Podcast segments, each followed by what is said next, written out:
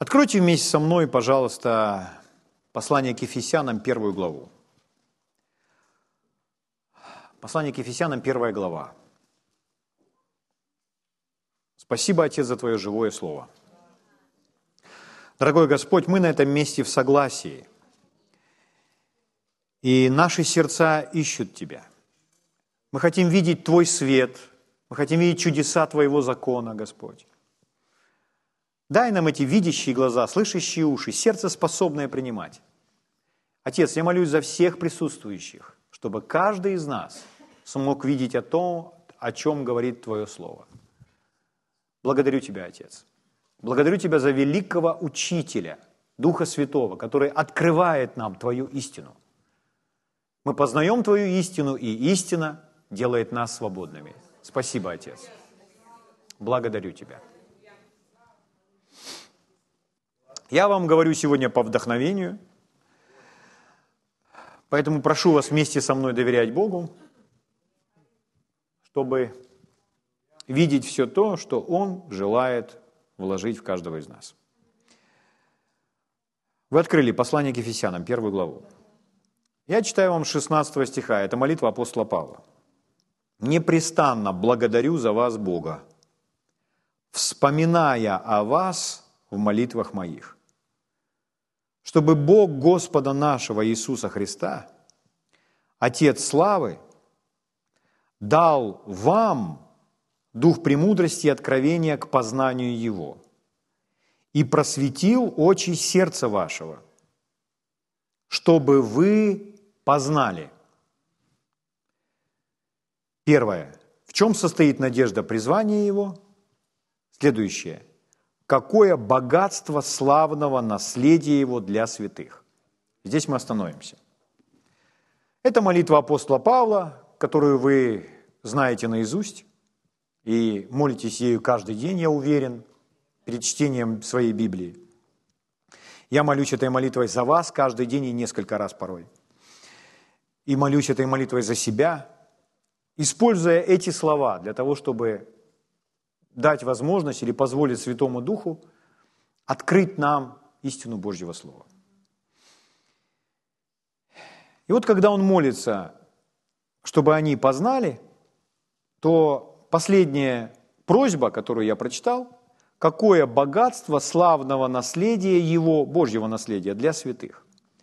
Можно так сказать, Павел молится, чтобы святые в Эфесе или любые другие святые, познали, какое богатство славного наследия его или Божьего для святых. Чтобы познали наследие. Наследие, какое имеют, которое им принадлежит. Друзья мои, знаете ли вы, что у нас у всех – есть наследство в Боге. И вот, касаясь разных сфер, о которых молится Павел, он касается трех сфер. Ну, вначале он говорит в общем, чтобы познали Бога, но потом он говорит о призвании, чтобы верующие узнали надежду призвания или призвание. Второе – наследие.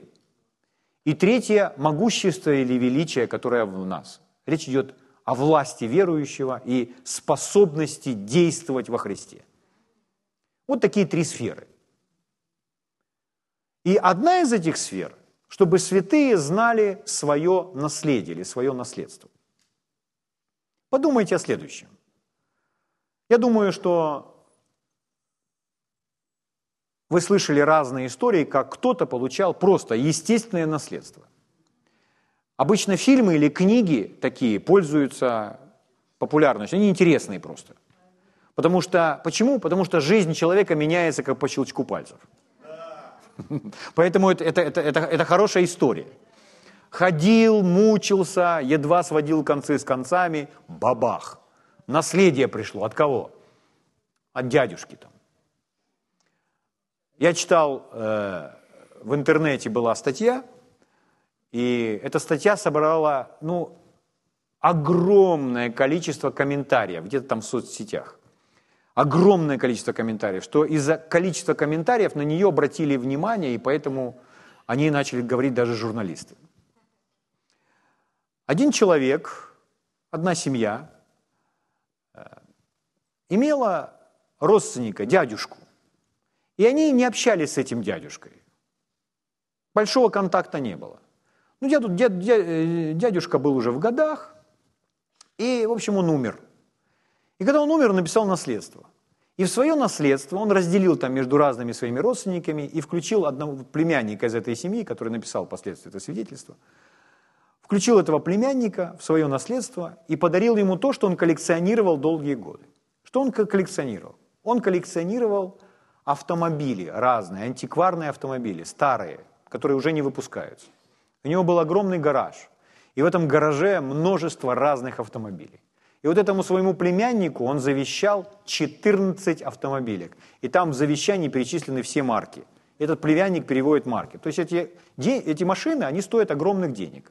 Целое состояние. С каждым годом они дорожают только. Ну, может быть, в этой стране никто таким не занимается, может, в этой стране по-другому все, но это другая страна. И вот сам факт, что этот человек получил такое наследство, он написал об этом, поделился. И люди начали писать комментарии, что ему сделал. Ну, что он написал, папа и мама, родители, ну, он сам взрослый, ну, родители, даже, если, даже, даже взрослым родители продолжают давать советы. Родители ему сказали, зачем они тебе эти машины нужны? Продай их и все. И, и получи деньги-то. И... Сразу они ему сказали. А он размышляет, что бы ему сделать с этим полученным наследством. И поэтому он опубликовал в интернете это. И были, были тысячи десятки, сотни тысяч комментариев. Люди, я не знаю, читал ли он все комментарии, вряд ли, но люди обращались своим советом, как ему лучше поступить, чтобы как можно больше извлечь выгоды из этого нового наследства. Но реально человек получил наследство, и как по щелчку пальцев жизнь изменилась. Апостол Павел молится за каждого из нас. Ну, как будто каждого из нас. Да? За церковь. Сегодня-то Павел уже на небесах, но сегодняшние Павлы молятся. Апостол Павел молится за Ефесскую церковь, чтобы они познали наследство, которое они имеют во Христе. И вот так, если, если бы вы этого человека спросили, так что тебе, что тебе завещали? Он бы сказал 14 автомобилей. Я думаю, он даже бы наизусть перечислил марку каждого из этих автомобилей, потому что это ему интересно, ему это нравится. Это его имущество. Это мое богатство теперь. Когда обращаются к верующему человеку, если спросить любого из нас, а знаешь ли ты, что у тебя есть наследство, которое Бог завещал тебе? Потому что в другом, ну как-то я вам прочитаю это, что в другом послании он говорит, что завещание имеет силу по смерти завещателя. Поэтому, когда Иисус умер, воскрес, и нам было передано законно завещание, в котором, то есть завет, э, который включает в себя наследие для святых, как здесь написано. Ну, может быть, у человека возникает вопрос, а святой ли я? Потому что здесь написано для святых. То вначале, наверное, нужно ответить на этот вопрос. Кого Павел называет святыми? Или кого вообще послания Нового Завета называют святыми? Ну, давайте несколько мест Писания, чтобы снять напряжение по этому поводу. Ну, в начале, первое послание Коринфянам, 6 глава. 1 Коринфянам, 6 глава, 2 стих. Это Павел пишет Коринфянам и говорит. Нашли? 6.2. 1 Коринфянам 6.2. Есть? Он говорит так. «Разве не знаете, что святые будут судить мир?» Он там разбирается с некоторыми проблемами э, в церкви Коринфянской – если хотите, вы дома можете подробнее, больше в контексте прочитать. Потому что они, они начинают, они, иду, они с друг другом э, судятся, то есть имеют вопросы, один на другого подают в суд и идут к миру, чтобы мир их рассудил. Ну, я понимаю, судебная система была не такая, как у нас с вами сегодня, но все равно что-то похоже. И поэтому они шли к людям, не знающим Бога, чтобы их рассудили. И поэтому Павел призывает их к размышлению и говорит следующее. «Разве не знаете, что святые будут судить мир?» Кто будет судить мир? Святые. И дальше говорит, если же вами будет судим мир, то неужели вы недостойны судить маловажные дела? То есть он использовал такой, такой вот прием для того, чтобы призвать их логически поразмышлять. Настанет день, вы будете судить весь мир, Вселенную, вместе с Господом Иисусом, потому что вы церковь. Что вы сегодня не можете разобраться с этими маловажными делами? И дальше он говорит, а вы идете к, к, к миру, который не принадлежит церкви, и пытаетесь разобраться. Угу. Ну, он их вразумляет. Но смотрите, он говорит, святые будут судить мир, и говорит дальше, вы будете судить мир. Вся Коринфянская церковь. Кто такие святые?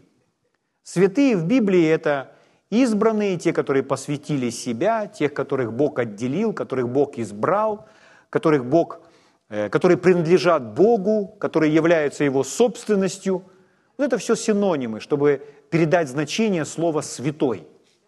То есть святые – это те, которые Его. Нечестивые – это те, которые не Его. Кто-то был нечестивым, стал святым. Почему? Потому что он стал Его. Поэтому как мы стали святыми? Мы стали святыми тогда, когда мы уверовали в Бога, Он очистил, осветил нас, омыл своей святой кровью, Он нас купил, искупил, мы теперь Его собственность. Поэтому Библия нас называет святыми. Человек думает, что святой – это тот, который, ну, которого церковь причислила к лику или к определенному рангу святых. В Библии ничего подобного нет. Угу. Святой – это не ранг, это принадлежность. Это принадлежность к церкви. Угу. То есть, если вы церковь, вы святой. Если вы не церковь, вы не святой. Если вы не святой, значит, вы не церковь. Но если вы церковь, вы святой. Согласно Библии. Давайте еще одно другое место Писания. Используя это определение святой, в Писании оно использует относительно горы. Говорит, гора святая. Что она святая? Что там? Птички в туалет не ходят или что? Почему она такая святая? А потому что она избрана Богом для того, чтобы Моисей на ней встретился. Поэтому она святая.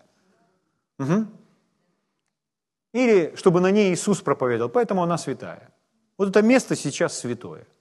Почему? Потому что оно избрано для того, чтобы здесь люди поклонялись Богу. Аминь. Святая гора, святая земля, целая земля святая. Почему? Потому что Бог ее избрал, Он отделил ее для своего народа, Он ее избрал. Аминь. Писание говорит, святой город – Угу. Слава Богу. Смотрите, что написано 1 Петра, 2 глава, 9 стих. Откройте со мной. 1 Петра, 2 глава, 9 стих. 1 Петра 2.9.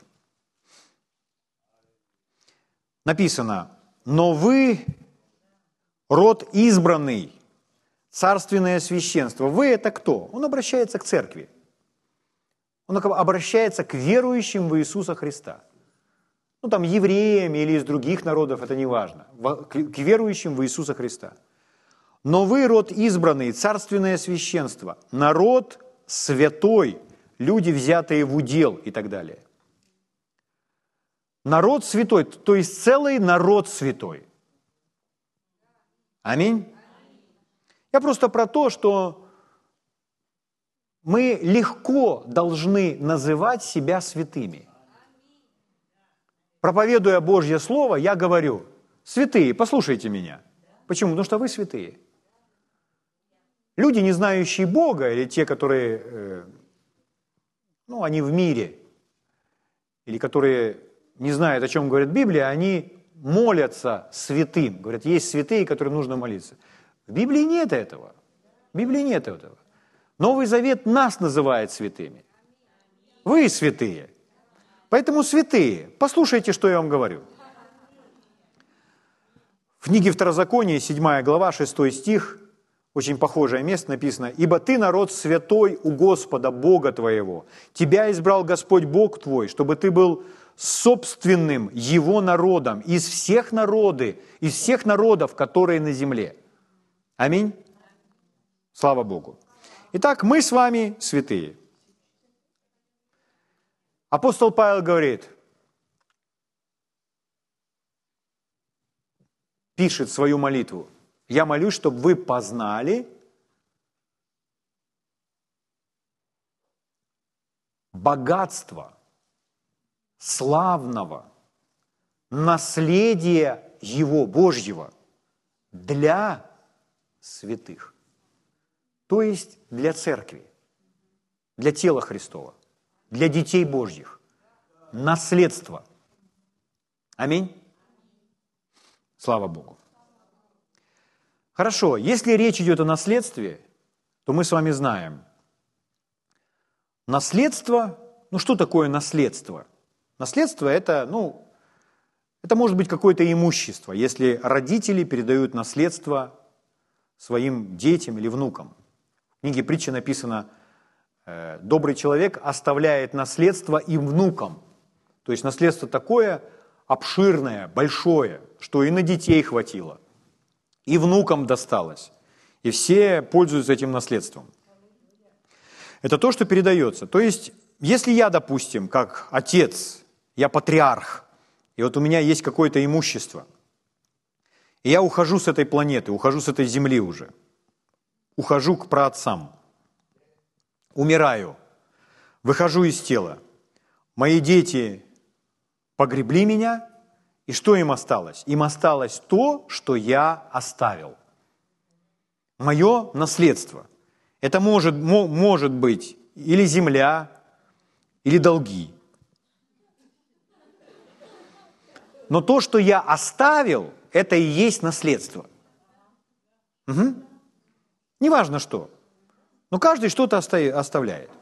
Писание говорит, что мы ничего на эту землю принести не можем – и ничего не можем с нее забрать.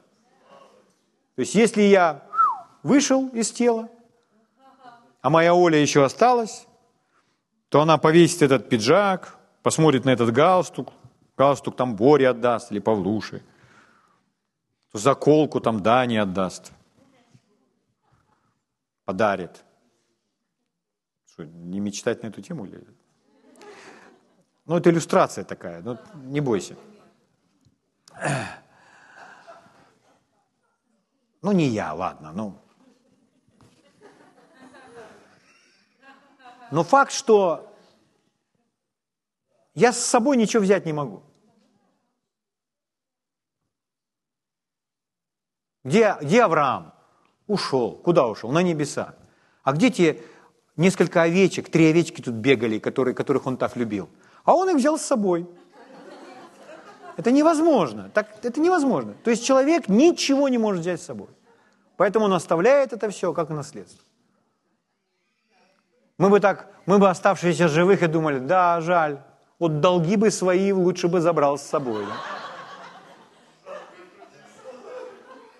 Но бывает так, что с долгами нужно рассчитываться. Почему? Потому что,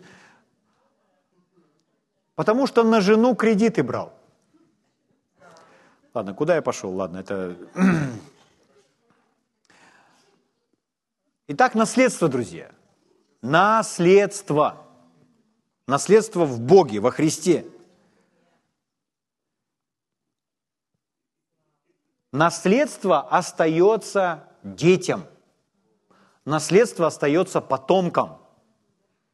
Смотрите, что написано в послании к римлянам. Римлянам 8 глава, с 15 стиха читаю.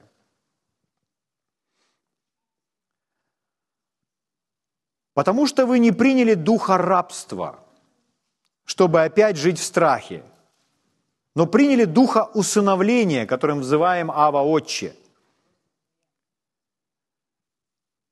16 стих. «Сей самый Дух свидетельствует Духу нашему, что мы дети Божьи». Скажите, пожалуйста, вслух. Мы дети Божьи.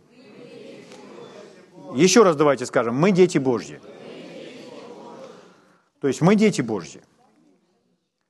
Смотрите, что написано дальше. А если дети, то и наследники. Дальше написано наследники Божьи. Давайте скажем, мы наследники Божьи. Аминь. Кто это говорит? Это говорит Священное Писание. Итак, мы поняли, святым принадлежит наследство. Раз мы дети, то значит мы наследники.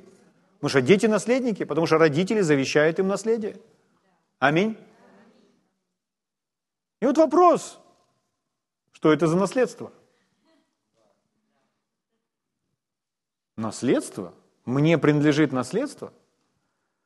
Все, что нам принадлежит теперь как детям, мы с вами об этом обязательно должны знать. Потому что это есть наше наследие. Наследие из поколения в поколение передается, есть такое понятие, как, например, культурное наследие в той или иной стране.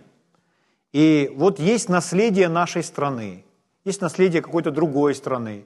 И те или иные народы, нации, они бережно относятся к этому наследию. И они передают это потомкам. Это могут быть какие-то памятники архитектуры, например, красивые здания, когда-либо построенные, и с этими зданиями что-то связано, какая-то память. И они передают эти здания следующим потомкам. Пришли какие-то новые к власти, взяли это здание и перекрасили. То есть, ну, для них не составляет оно ценности. То есть оно перестало быть наследием. Точно так же наследием могут быть какие-то духовные ценности, угу, которые передаются. Но это, но это естественно, то, о чем мы говорим с вами в естественном. Но наследием или наследством наполнена наша жизнь что просто передается, передается, передается, передается. Угу. Например, откуда мы с вами, у нас у всех есть кухня. Я имею в виду кухня не место, а способ приготовления разных блюд. Откуда она взялась? Это наше с вами наследие. Мы его приняли откуда-то, и мы живем в этом наследии. Потому что если вы поедете на другой континент, то вы обнаружите, что там совсем не так готовят кушать. У них другое наследство, потому что у них другой народ. Поэтому мы с вами в этом наследстве, в своем культурном наследстве. Аминь? И кто-то приезжает, а мы ему готовим наши блюда. И он вкушает блюдо, говорит, ой, какие вкусные, какая, какое вкусная у вас кухня. О, это то, чем мы с вами можем пышатися. Это наше наследие. Аминь? Слава Богу. Но мы не об этом говорим. Мы говорим о наследии во Христе, мы говорим о наследии в Боге. Какое наследие у нас здесь, в Боге? Вот подумайте, вы патриарх своей семьи. Вы глава своей семьи. Мама, папа, вы духовный наставник для своей семьи. И своих детей можно научить готовить кушать, и можно также научить верить или поклоняться Богу, ходить в истине. Что это такое? Это наследие, которое я передаю. Итак, есть наследие, которое нам принадлежит в Боге. И каким образом мы узнаем об этом наследии? Каким образом мы примем это наследие? Если нам с вами кто-то о нем расскажет – если нас кто-то этому научит. Если вы зададите себе такой вопрос, хорошо, так что же, что ж ты тянешь? Скажи нам, что такое наше наследие во Христе? Все, что вам принадлежит во Христе, это ваше наследие. И список, поверьте мне, очень длинный. Я готов поделиться с вами этим списком. Но список очень длинный. Но если человек не знает о принадлежащем ему наследстве, то он не может им пользоваться – если человек приходит в церковь, и все понимание о Боге, что я прихожу к Богу, чтобы Он мне помог, это обычно все, все на этом заканчивается. Боже, ты помогай. Но в Боге гораздо больше. Павел говорит, что он молится за церковь, чтобы они поняли, какое у них наследство есть, чтобы они это наследство использовали. Помните эту историю, женщину, которая работала на королеву? Она работала на королеву долгое время.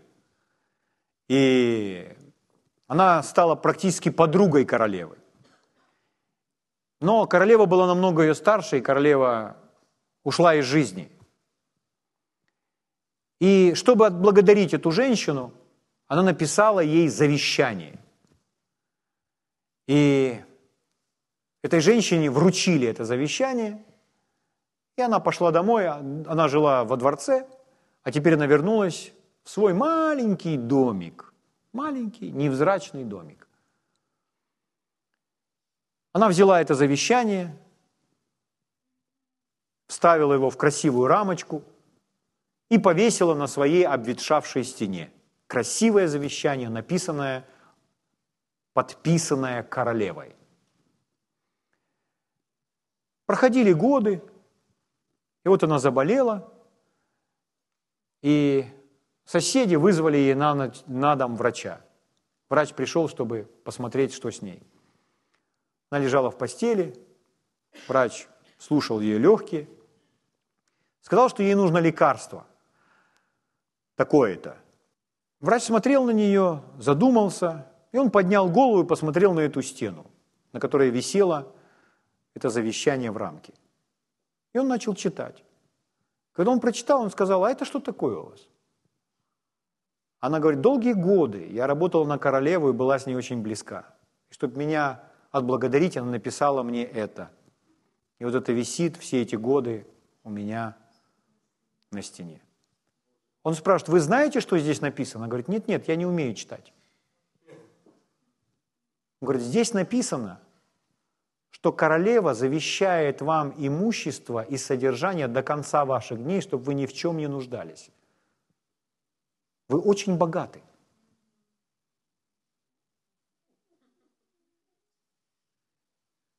Вот так бывает с верующими людьми. У нас на нашей тумбочке лежит Библия, которая рассказывает о том, что мы имеем во Христе. И апостол Павел, он молится за Ефесскую церковь, чтобы Бог открыл их духовные глаза, чтобы они увидели, вспомните еще раз, как там написано, богатство, дальше, славного, наследие для святых. Это богатство славного наследия. Конечно, скажете вы, но это же не материальные вещи. Да, это не материальные вещи. Но это, но это наследие производит материальные вещи. Вы скажете, ну это же, это же не, не, не физическое здоровье. Это наследие производит физическое здоровье.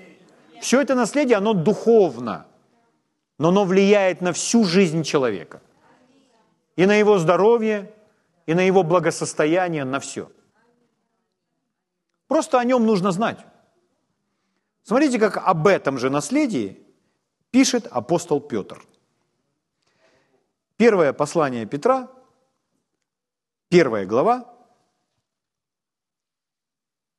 третий стих и четвертый стих.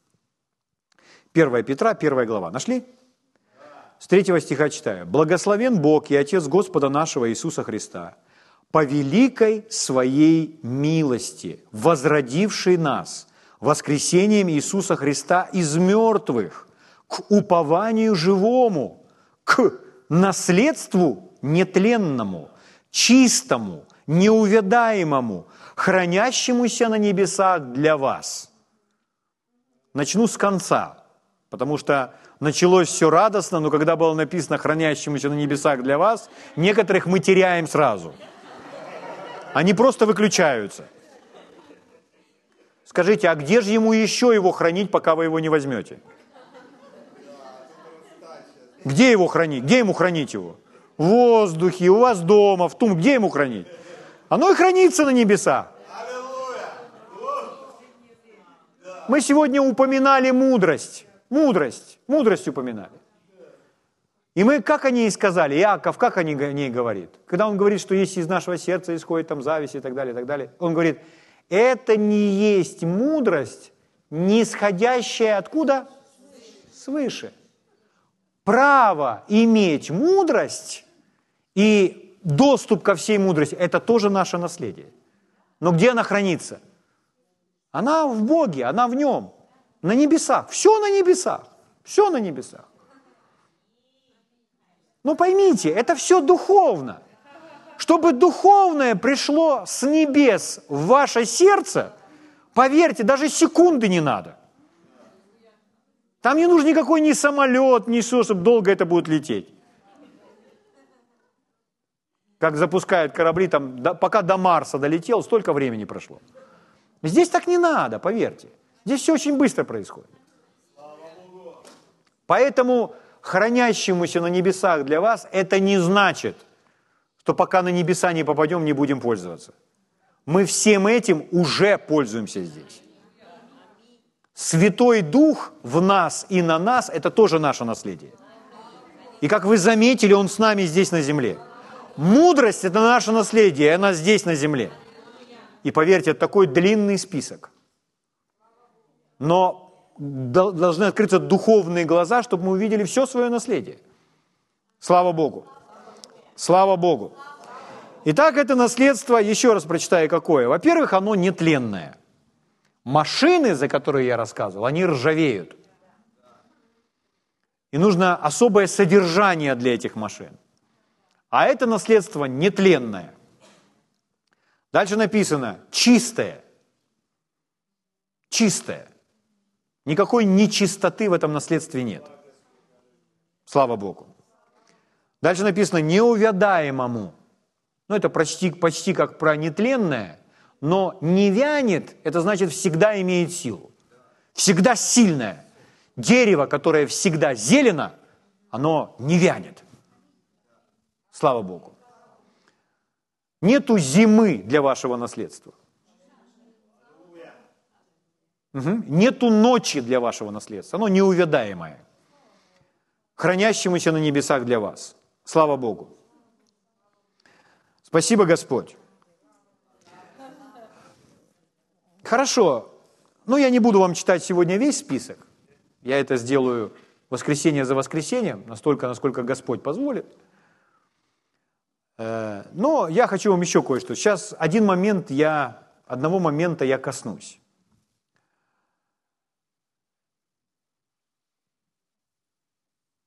Вера, вера в Бога – часть нашего наследия. И вот смотрите, откройте вместе со мной второе послание к Тимофею, вторую главу. Нет, первую главу. Второе Тимофея, первая глава.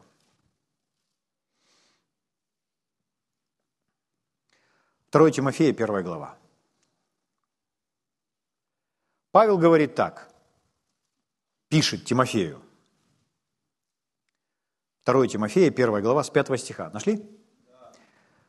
«Приводя на память, или привожу на память, нелицемерную веру твою, которая прежде обитала в бабке твоей Лоиде и матери твоей Евнике. Уверен, что она и в тебе». Когда Павел говорит о вере, которую он называет нелицемерной, когда Павел говорит о вере, он говорит, что точно такая же вера, точь в точь такая же вера была в бабушке. В твоей бабушке была точно такая вера. Потом эта же вера была в маме.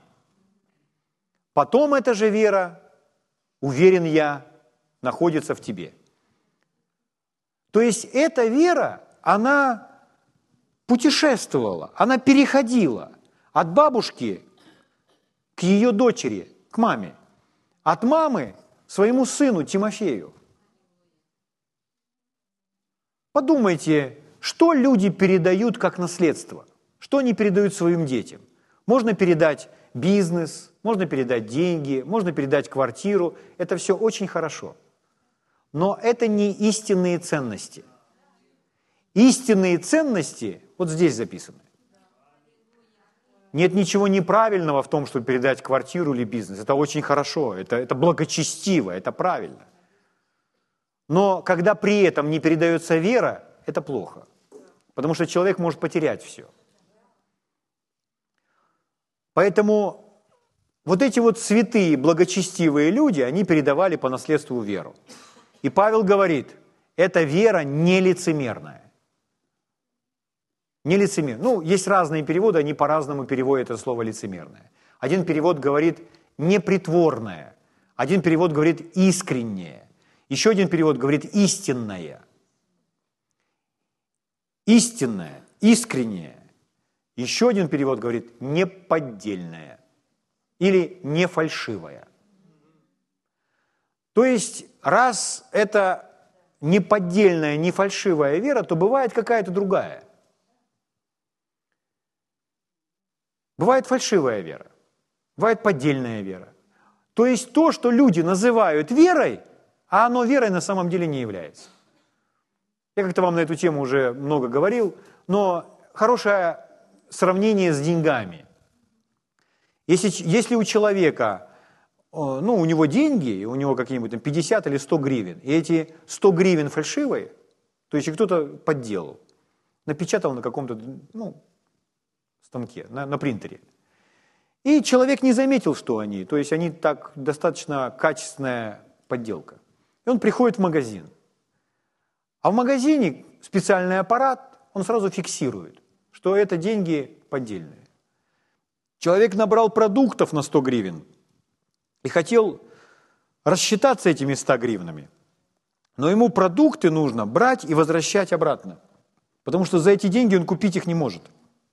Он думал, что может, а не может. Из-за чего? Потому что фальшивые деньги. Точно так же происходит с верой. Человек думает, я этой верой сейчас получу то или сделаю это, и будет то и другое. Но оказалось, что у него ничего не получилось. Почему? Потому что он даже сам не заметил, сам не узнал, что его вера, она фальшивая, она поддельная.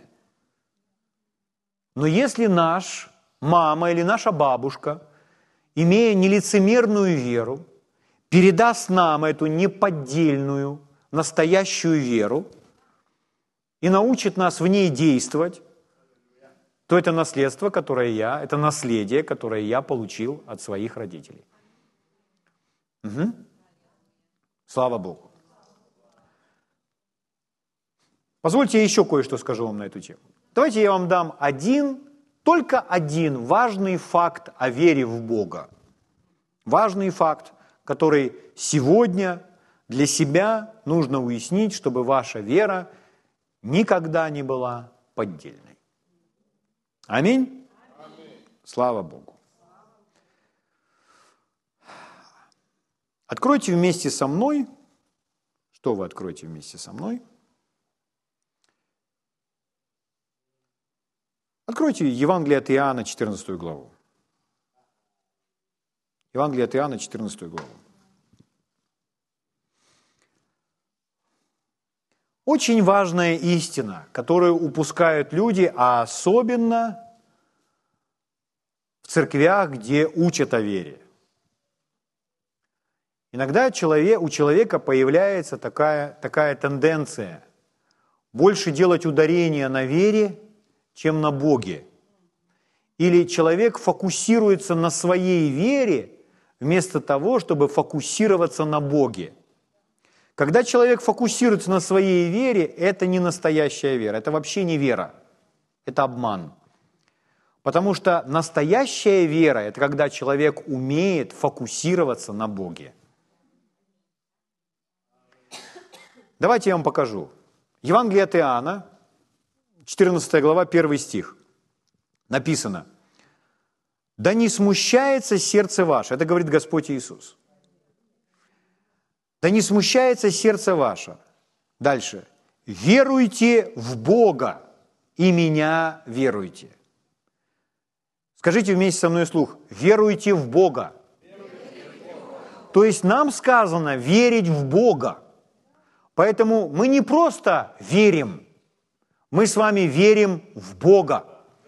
Апостол Павел написал послание к Галатам, и он их постоянно, все послание он их исправляет – чтобы они полагались не на свои дела плоти или не, свои, не на свои дела, исполняя закон, чтобы оправдаться перед Богом, а чтобы они оправдывались верою. И он все время говорит, но вера в Иисуса Христа оправдывает нас. То есть не просто вера, а вера в того, кто является нашим искупителем, который нас искупил, оправдывает нас. То есть вера, она в кого-то, или вера, она во что-то, в определенное сказанное слово. Аминь. Вера на слышание Божьего Слова. Вера, она не сама по себе. Поэтому если человек говорит, я верю, я верю, я верю, это не та вера, которая учит Библия. Вера, она в Бога. Вера, она основывается на том, что Бог сказал. Вот это и есть настоящая вера. Вот это и есть нелицемерная вера, когда человек верит Богу. Поэтому он не особо делает акцент или ударение на своей вере. Он делает ударение на том, что Бог сказал. Он делает ударение на том, что Бог может. Он делает ударение на том, что он услышал от Бога. Вот на чем он делает ударение. Аминь. Слава Богу. Аллилуйя. Итак, необходимо верить в Бога. Это настоящая вера. Если не в Бога, а во что-то другое или в кого-то другого, то это неправильная вера. Или мы верим в Бога, или мы верим в кого-то другого. Может, человек верит вообще в свою веру, а может, человек верит в себя. Там есть такое выражение, нужно верить в себя. Библия так не учит. Вот эта уверенность в силах, что у меня, мне будет дана сила, это уверенность в Боге. Аминь. Слава Богу. Аллилуйя. То есть, если человек доверяет кому-то или чему-то вместо Бога, чему ну, не нужно доверять так, или полагаться, то это и есть неправильная вера. Например, вы скажете, а, а что можно неправильно, на кого можно неправильно верить или уповать? То есть, если человек, к примеру, начинает уповать на государство, опираясь на государство, доверять, что государство для него сделает это, то у него будет в жизни очень много разочарований. Потому что очень часто государство его будет подводить. И человек расстраивается, впадает в уныние, нервничает. Почему? Потому что он уповал на государство. Почему они не держат слова? Друзья мои, а нам не сказано уповать ни на кого. Ни на государство, даже ни на папу, ни на маму. А на Бога. Иисус говорит, а вы верьте в Бога. И в меня веруйте. Аминь. Писание говорит, Открывайте свои желания. А дальше написано пред Богом. Но люди часто, они, Слово же Божье говорит, открывай свои желания пред Богом. Ну, открывай свои желания. Вот я тебе открываю мое желание. Подразумевая, что кто-то это сделает. Бывает, люди даже манипулируют, они хотят, чтобы кто-то услышал их молитвы, что я молюсь об этом. На самом деле о чем это говорит? Это говорит о том, что человек, он не, не вкладывает свое упование на Бога, он ждет, что люди для него это сделают. Угу. Вы меня слышите? Открывайте свои желания пред Богом. Слава Богу. Почему человеку проще свои нужды или свои желания открывать человеку или кому-то естественному? Потому что он видит его. И всегда проще рассказать кому-то, кого вы видите. А Слово Божье учит нас совершенно иному. Слово Божье учит нас уйти в свою комнату, закрыться и Богу открывать свои нужды. Никому о своих нуждах даже не говорить. Это и есть упование на Бога. Вы меня слышите? Это важно очень. Аллилуйя. Это наследие. Нелицемерная вера. Подлинная вера в Бога. Псалом 19, 8 стих. Здесь написано – иные колесницами, иные конями. Ну, сегодня мы так бы сказали. Сегодня нет колесниц и коней, сегодня битва ведется иначе. Мы бы сегодня сказали танками, самолетами, там, градами, еще каким-либо другим орудием, бомбами там, и так далее. Угу. Нашли, да? Там написано, иные колесницами, иные конями. Что делать? Хвалятся. То есть мы можем говорить, у нас такая армия. Ну, у нас не такая армия. Мы... Есть армия, э, ну, допустим, Соединенные Штаты. И человек в Соединенных Штатах может у нас такая армия. Или какой-то другой народ, у нас такая армия, что ничто нам не повредит, никто, никто нас не одолеет, никто не одержит победу над нами. Это неправильно. Это неправильно. Это вообще неправильно. Кто нас защитит? Наша армия нас... Я знаю, я со всем уважением к этому отношусь. Это неправильно. Армия будет страдать, армия будет терпеть потери. Считать, что мы сможем одержать победу, не зная о Боге, это гордость. Поэтому люди страдают. Иные самолетами, иные танками. А что дальше написано? А мы именем Господа Бога нашего хвалимся. Они поколебались и пали. Кто они? Люди, которые хвалятся своим естественным.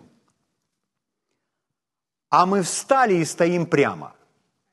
Израиль, когда он уповал на Бога, они одерживали победу в меньшинстве и без оружия. Они побеждали более сильные армии. Почему? Потому что в тот период они уповали на Бога. А бывало, что они не уповали на Бога, и более слабая армия одерживала над ними победу. Поэтому эта вера во что?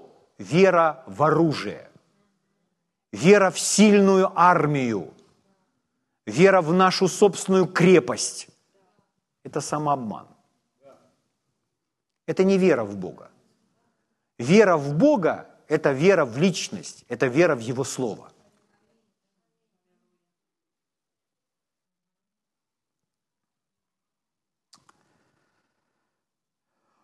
Поэтому правильно сказать, кто защитит нашу страну? И сказать, наша армия защитит нашу страну. Это не то упование. Нам пришла подмога.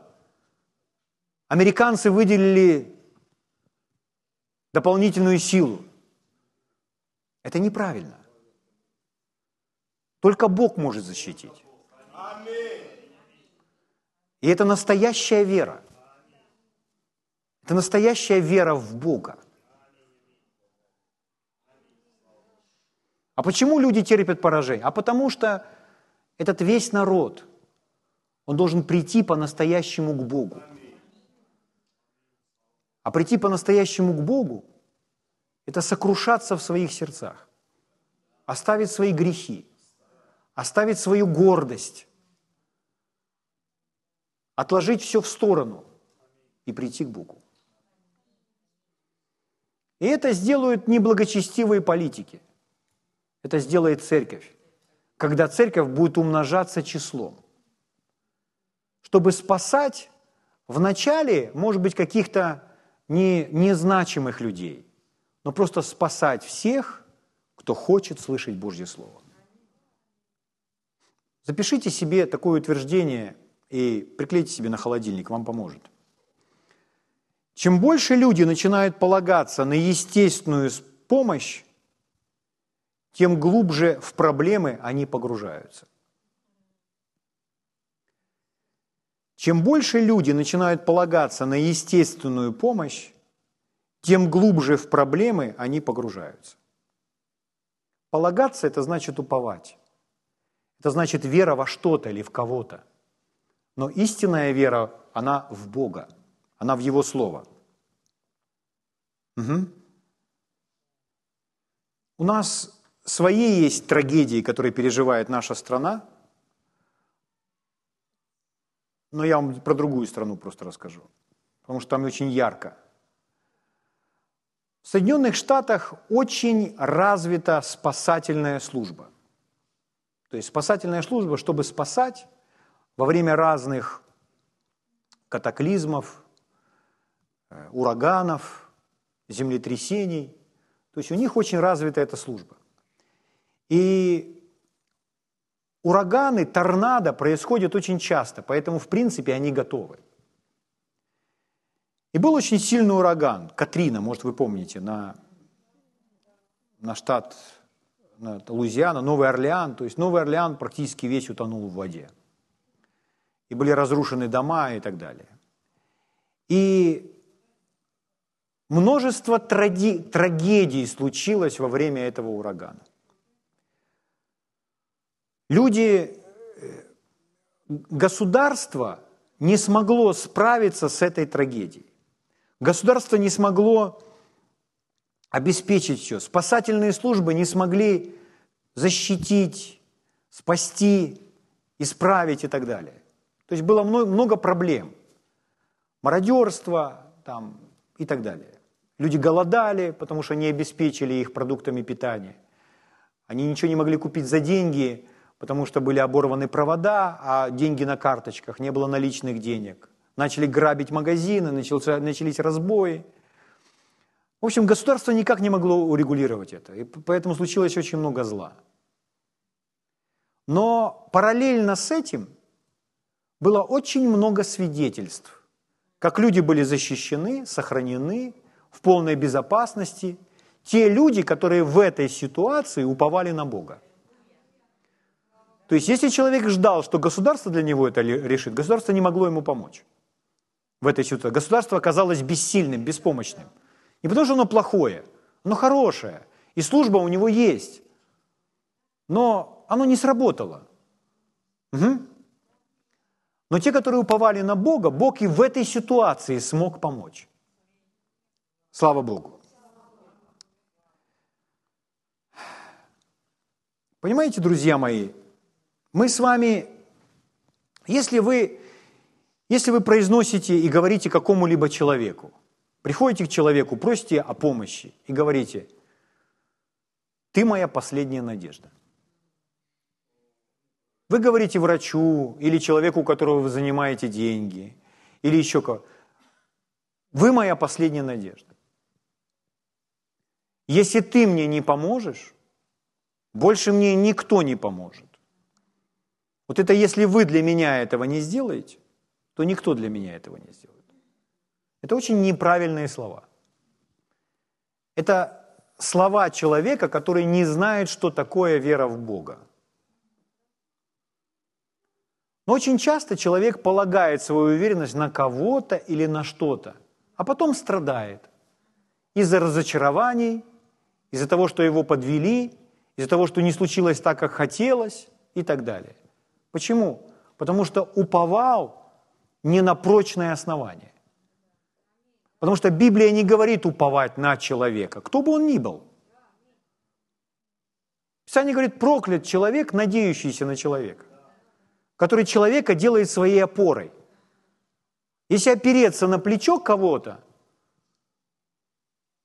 то он просто может не выдержать. Не потому, что этот человек плохой, просто Бог не предназначил, чтобы это так было. Бог не предназначил, чтобы мы с вами уповали и делали кого-то своим упованием. Упованием должен быть только Бог. И Он ревнивый по этому поводу. Поэтому если человек начинает уповать на материальные вещи или на другого человека, он все больше будет погружать себя в различные проблемы. Но если человек уповает на Бога, то настоящая вера в Бога. На кого уповать, чтобы изменилась финансовая ситуация, или здоровье, или взаимоотношения, чтобы спаслись ваши родные и близкие – чтобы ваши родные и близкие были в церкви. И не просто были в церкви и сидели злые, чтобы мир наполнял их сердце. Чтобы они переживали атмосферу Святого Духа и получали от Бога наставление. На кого уповать, чтобы это случилось? На Бога. И с Богом вы это можете. Но если человек смотрит только на естественную опору, на оружие, на танки, на самолеты или просто на убедительные слова, это все не сработает. Апостол Павел говорит, слово и проповедь мои не в словах человеческой мудрости, но в явлении духа и силы. Слава Богу. Аллилуйя. Поэтому Павел говорит Тимофею, такая вера, настоящая вера, не поддельная вера, была в твоей бабушке. Потом она была в твоей маме. И эта же вера в тебе. Потому что эта вера как наследие, как наследство передавалась. Это упование. Упование передавалось по наследству. Потому что я видел это в своих родителях. Подхватил это от них, научился так жить, передал это своим детям. И так это происходит. Что это такое? Это наследие. Это наследство. Библия очень много говорит о наследстве. Подумайте об этом. Подумайте, друзья, о том, что, что мы оставляем своим детям, что мы передаем своим детям. Можно еще одно место Писания прочитаю? Второе послание к Тимофею, вторая глава. Второе послание к Тимофею, вторая глава. Второй стих читаю вам. Павел говорит Тимофею, что слышал от меня, 2 Тимофея, 2 глава, нашли? Второй стих. Что слышал от меня при многих свидетелях, то передай верным людям, которые были бы способны других научить. Так вот, смотрите, просто услышьте, что говорит Павел. Что слышал от меня, то передай. Он не говорит «расскажи», он говорит «передай». Он говорит как о чем-то вещественном, как о какой-то истине, о каком-то познании. Потому что когда я буду передавать, я не буду передавать теми словами, которые говорил Павел. Возможно, я буду использовать еще какие-то слова. И, возможно, мне придется это, Павел мне сказал два раза, а мне придется повторить это восемь раз. Ну, к примеру, для того, чтобы это передать. Но это нечто реальное, нечто вещественное, что он передает. Это, например, истина о вере в Бога, или истина о любви, или истина об имени Иисуса. То есть эту истину нужно передать. Когда мы выходим с вами из церкви, мы не должны с вами думать, что я сегодня услышал. Мы должны выходить и задать себе такой вопрос, а что я сегодня получил? Что я получил сегодня, с чем я ухожу? Потому что нам, мы не приходим просто получить знания, которые мы потом забываем. Мы здесь получаем истину, которая влияет на нас, на наш образ жизни. Мы это внедряем в свой образ жизни. Если мы говорили сегодня, коснулись вопроса упования, то мы идем об этом и размышляем, говорим, да, я больше не буду уповать на свою работу. Или еще там на Ивана Петровича что он даст мне тринадцатую в этом году. Или что, или что нам повысит что-либо. Да. Почему люди нервничают на работе? Почему люди так нервничают, когда сокращают заработную плату? Почему люди так нервничают, когда задерживают заработную плату и не дают заработную плату? То есть вы знаете в этой стране, что есть места, где заработную плату не дают, задерживают. Почему люди так нервничают? Почему нервничать? Это, это, это, это, это нервозное состояние должно сразу вам показать. А вы не на того уповаете. Скажу, очень жестко. Я знаю, что жестко. Но это, это защитит человека. Это защитит человека от стресса. Потому что ему нужно научиться уповать на Бога. Потому что в Боге нет никакого недостатка. И мы с вами сегодня говорили, ищущие Господа не терпят нужды ни в каком благе. Ни в каком благе. Это не подразумевается материальные вещи только. Подразумевается все, что угодно. И материальные вещи в том числе. Когда вы уповаете на Бога, вы будете в мире. Вы будете в покое. Даже среди шторма. Яркий пример – это Иисус. Иисус не боится за свою жизнь, не боится за жизнь учеников. Он спокоен, потому что его жизнь сокрыта со Христом в Боге. Поэтому, когда происходит шторм, что он делает? Он спит. Спит посреди шторма. Они его будут посреди шторма и говорят, учитель, учитель, что тебе нужды нет, что мы все погибаем. Кто вам сказал, что мы погибаем? Кто вам сказал, что мы погибаем? Включите новости. Вам 849 раз рассказывают, что мы погибаем. Послушайте новости про наш город, про предприятия в нашем городе. Вам расскажут только плохие новости. Ну, кто-то расскажет хорошие, ну, таких новостей, как правило, меньше. Но плохих новостей очень много. А что будет непосредственно со мной? Со мной. Раз Он послал меня сюда, в эту землю, в этот город, на эту планету, на которой столько зла, неужели они не знают, как меня защитить? Как меня защитить, как меня обеспечить? Иные колесницами, иные конями, а мы именем Господа Бога нашего хвалимся. Откройте со мной вторая Паралипоменон. Вторая Паралипоменон, 16 глава. Вторая Паралипоменон, 16 глава. Я буду читать с 12 стиха. Здесь написано, «Сделался Аса болен ногами на 39 году царствования своего». 39 лет царствовал, то есть Аса был царем 39 лет. И болезнь его поднялась до верхних частей тела его. Но он в болезни своей взыскал не Господа, а врачей. И почил или умер Аса с отцами своими. Умер на 41 году царствования своего и похоронили его. Вот нам конкретно написано, почему Аса не смог исцелиться. Потому что он в болезни своей взыскал врачей, а не Господа. Конечно, можно взять все перекрутить и сказать, что к врачам обращаться нельзя. Но здесь вообще не об этом написано. Здесь написано, что он вместо Бога начал обращаться к врачам, что он не хотел обращаться к Богу. Он отвернулся от Бога и пошел к врачам. Вот в чем была его проблема. То есть можно уповать на Бога, и пускай вокруг вас бегают врачи и помогают вам. И тогда эти врачи будут для вас благословением.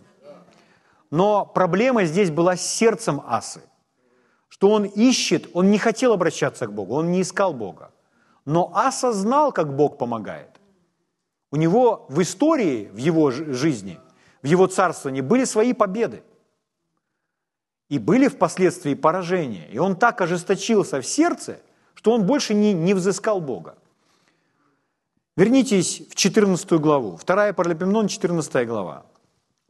В 9 стихе написано – Вышел на них Зарай и Феоплянин с войском в тысячу тысяч и с тремя стами колесниц. Почему это написано? Потому что очень большое войско. И дошел до Мареши, и выступил Аса против него, и построились к сражению на долине Цефата у Мареши. И возвал Аса к Господу Богу своему и сказал, «Господи, не в твоей ли силе помочь сильному или бессильному? Очень правильное отношение. Он пришел к Богу. То есть, Господь, ты можешь помочь, когда у меня большое войско, ты можешь помочь, когда у меня маленькое войско. Я к тебе прихожу. Ну, если моего, моих противников больше, чем нас, я на тебя уповаю. А если нас больше, чем их, я все равно на тебя уповаю. Аминь. Поэтому сильному или бессильному, помоги же нам, Господи Боже наш, ибо мы на Тебя уповаем, и во имя Твое вышли мы против множества сего. Господи, Ты Бог наш, да не превозможет Тебя человек. Что это такое? Это вера в Бога, это упование на Бога, это нелицемерная вера, Этот человек не говорит о своей вере. Он говорит о своем Боге. Аминь. Господи, Ты Бог наш, да не превозможет Тебя человек. И, поразит, и поразил Господь Эфиоплян пред лицом Асы и пред лицом Иуды, и побежали эфиопляне. И преследовал их Аса и народ, бывший с ним, до Герара. И пали эфиопляне так, что у них никого не осталось живых, потому что они поражены были пред Господом и пред воинством Его, и набрали добычи великое множество. Вот определенные события. Переворачиваем следующая глава, 15 глава. Вторая Паралипоменон, 15 глава. С первого стиха читаю. «Тогда на Азарию, сына Одедова, сошел Дух Божий, и вышел он навстречу Асе и сказал ему, «Послушайте меня, Аса и весь Иуда. Господь с вами, когда вы с ним». Возьмите вот с этого первого стиха и вот эти вот стихи, которые мы сейчас с вами читаем, подчеркните для себя маркером – перечитывайте это снова и снова, потому что здесь речь идет о завете. Итак, смотрите, потому что для нас это точно так же реально. Яков говорит, приблизьтесь ко мне и приблизиться к вам. И поэтому смотрите, как здесь красиво он говорит. Послушайте меня, Аса и весь Иуда и Вениамин. Господь с вами, когда вы с ним. Если будете искать его, он будет найден вами. Если же оставите его, он оставит вас. Разве это не так сегодня во Христе? Точно так же. Это не значит, что Бог оставляет вас настолько, что Бога нет с вами. Нет, Он просто ждет вас, когда человек будет уповать на Него. Аминь. Он оставит вас. Многие дни Израиль будет без Бога истинного и без священника учащего и без закона – но когда он обратится в тесноте своей Господу Богу Израилеву и взыщет его, он даст им найти себя. Почему пророк об этом говорит? Потому что он знает будущее. Он знает, что он их на будущее предупреждает. Он говорит, будут дни, когда вы будете без Бога. Но если только вы обратитесь к Богу, Он опять вернется к вам. Он опять им указывает этот выход. Аминь. 16 глава с 1 стиха читаю. 36-й год царствования Асы пошел Вааса, царь израильский, на Иудею и начал строить раму, чтобы не позволить никому не уходить от Асы, царя Израиля, не приходить к нему. И вынес Аса серебро и золото из сокровищниц дома Господня и дома царского и послал Винодаду, царю сирийскому – жившему в Дамаске, говоря, «Союз да будет между мною и тобою, как бы между отцом моим и отцом твоим. Я посылаю тебе серебро и золото, пойди, расторгни стою с Ваасою». То есть он начинает подкупать другого царя, уповая на то, что он заключит с ним союз, чтобы ему было хорошо. Что это неправильно, мы с вами убедимся из-за того, что впоследствии Бог сказал. То есть Богу это не понравилось. То есть он начинает полагаться на свой союз, на то, что он подкупит другого царя. Угу. Смотрите. «И послушался винодат царя Асы, и послал военачальников, которые были у него против городов израильских. И они опустошили все эти города и все запасы в городах Нефалимовых». Пятый стих. «И когда услышал о сем Вааса, то перестал строить раму и прекратил работу свою. Аса же, царь, собрал всех иудеев, и они вывезли из рамы камни и дерева, которые употреблял Вааса для строения, и выстроил из них Геву и Мицву. В то время пришел Ананий, прозорливец, ну, прозорливец значит пророк. Прошел Ананий к царю иудейскому, и сказал ему, так как ты понадеялся на царя сирийского и не уповал на Господа Бога твоего, Бог видит все. Бог все видит. И говорит, так как ты понадеялся на Ивана Петровича, так как ты понадеялся на государство, подумайте о своих пенсиях. Молодые люди, молодые люди, уже сегодня начните просить у Бога мудрости, как вы будете жить на пенсии. Потому что если Иисус замедлит, слава Богу, если Он не замедлит. Но если Иисус замедлит, то вам нужна будет пенсия. Родители, которым за 50, за 60, за 70, они вам могут рассказать только из своего опыта – что у вас будет плохая пенсия. Ну, это, не все знают, что ее вообще не будет. То есть меня, меня по-прежнему спрашивают, ты э, официально работаешь? Работаю. Э, налоги платишь? Пенсионный фонд плачу. А, ну, и а люди как будто успокаиваются. Но новое, с новым поколением будет по-другому совсем. Просто не все это все знают. И потом будет сюрприз. Скажут, ну вообще, ну вот это повыбирали, понимаете, повыбирали. Друзья мои, но и, и, и дальше будете выбирать, и на все выборы будете ходить. И дальше нужно выбирать, и молиться за них.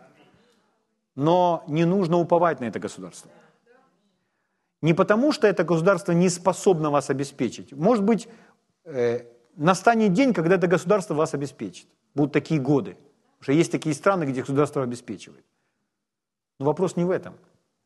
Уповает ли человек на государство или на Бога? Потому что если государство обеспечивает, человек спокоен, это тоже проклятие. Его сердце не слышит Бога. Так как ты понадеялся на царя сирийского и не уповал на Господа Бога твоего, потому что спаслось войско царя сирийского от руки твоей, не были ли еф, ефиопляне, ливияне силою большую, с колесницами и с Это люди думают, а что так плохо-то все? Почему в моем доме все время войны? Почему так происходит? Потому что народ должен прийти к Богу. Потому что народ должен обратиться к Богу. Вся нация должна приходить к Богу. Безрассудно ты поступил, зато отныне будут у тебя воины, и разгневался Аса на прозорливца, на пророка. Царь услышал об этом, у него власть, и заключил его в темницу, так как за, э, так как за это был, за эти слова был в раздражении на него. Ну и в результате вы знаете, что он заболел и он умер. Почему? Потому что его сердце отвернулось от Бога. Он не уповает больше на Бога. Если он в таком состоянии так ожесточился, конечно, он к Богу не пойдет за исцелением. Он пошел к врачу.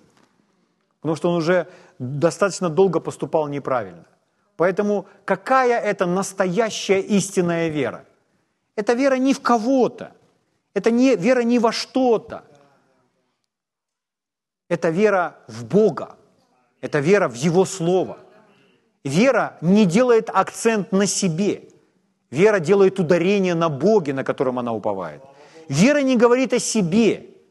Вера не говорит о вере. Вера говорит о Боге. Вера говорит о, Его обетованиях. Вот что такое эта вера или что такое это упование. Аминь.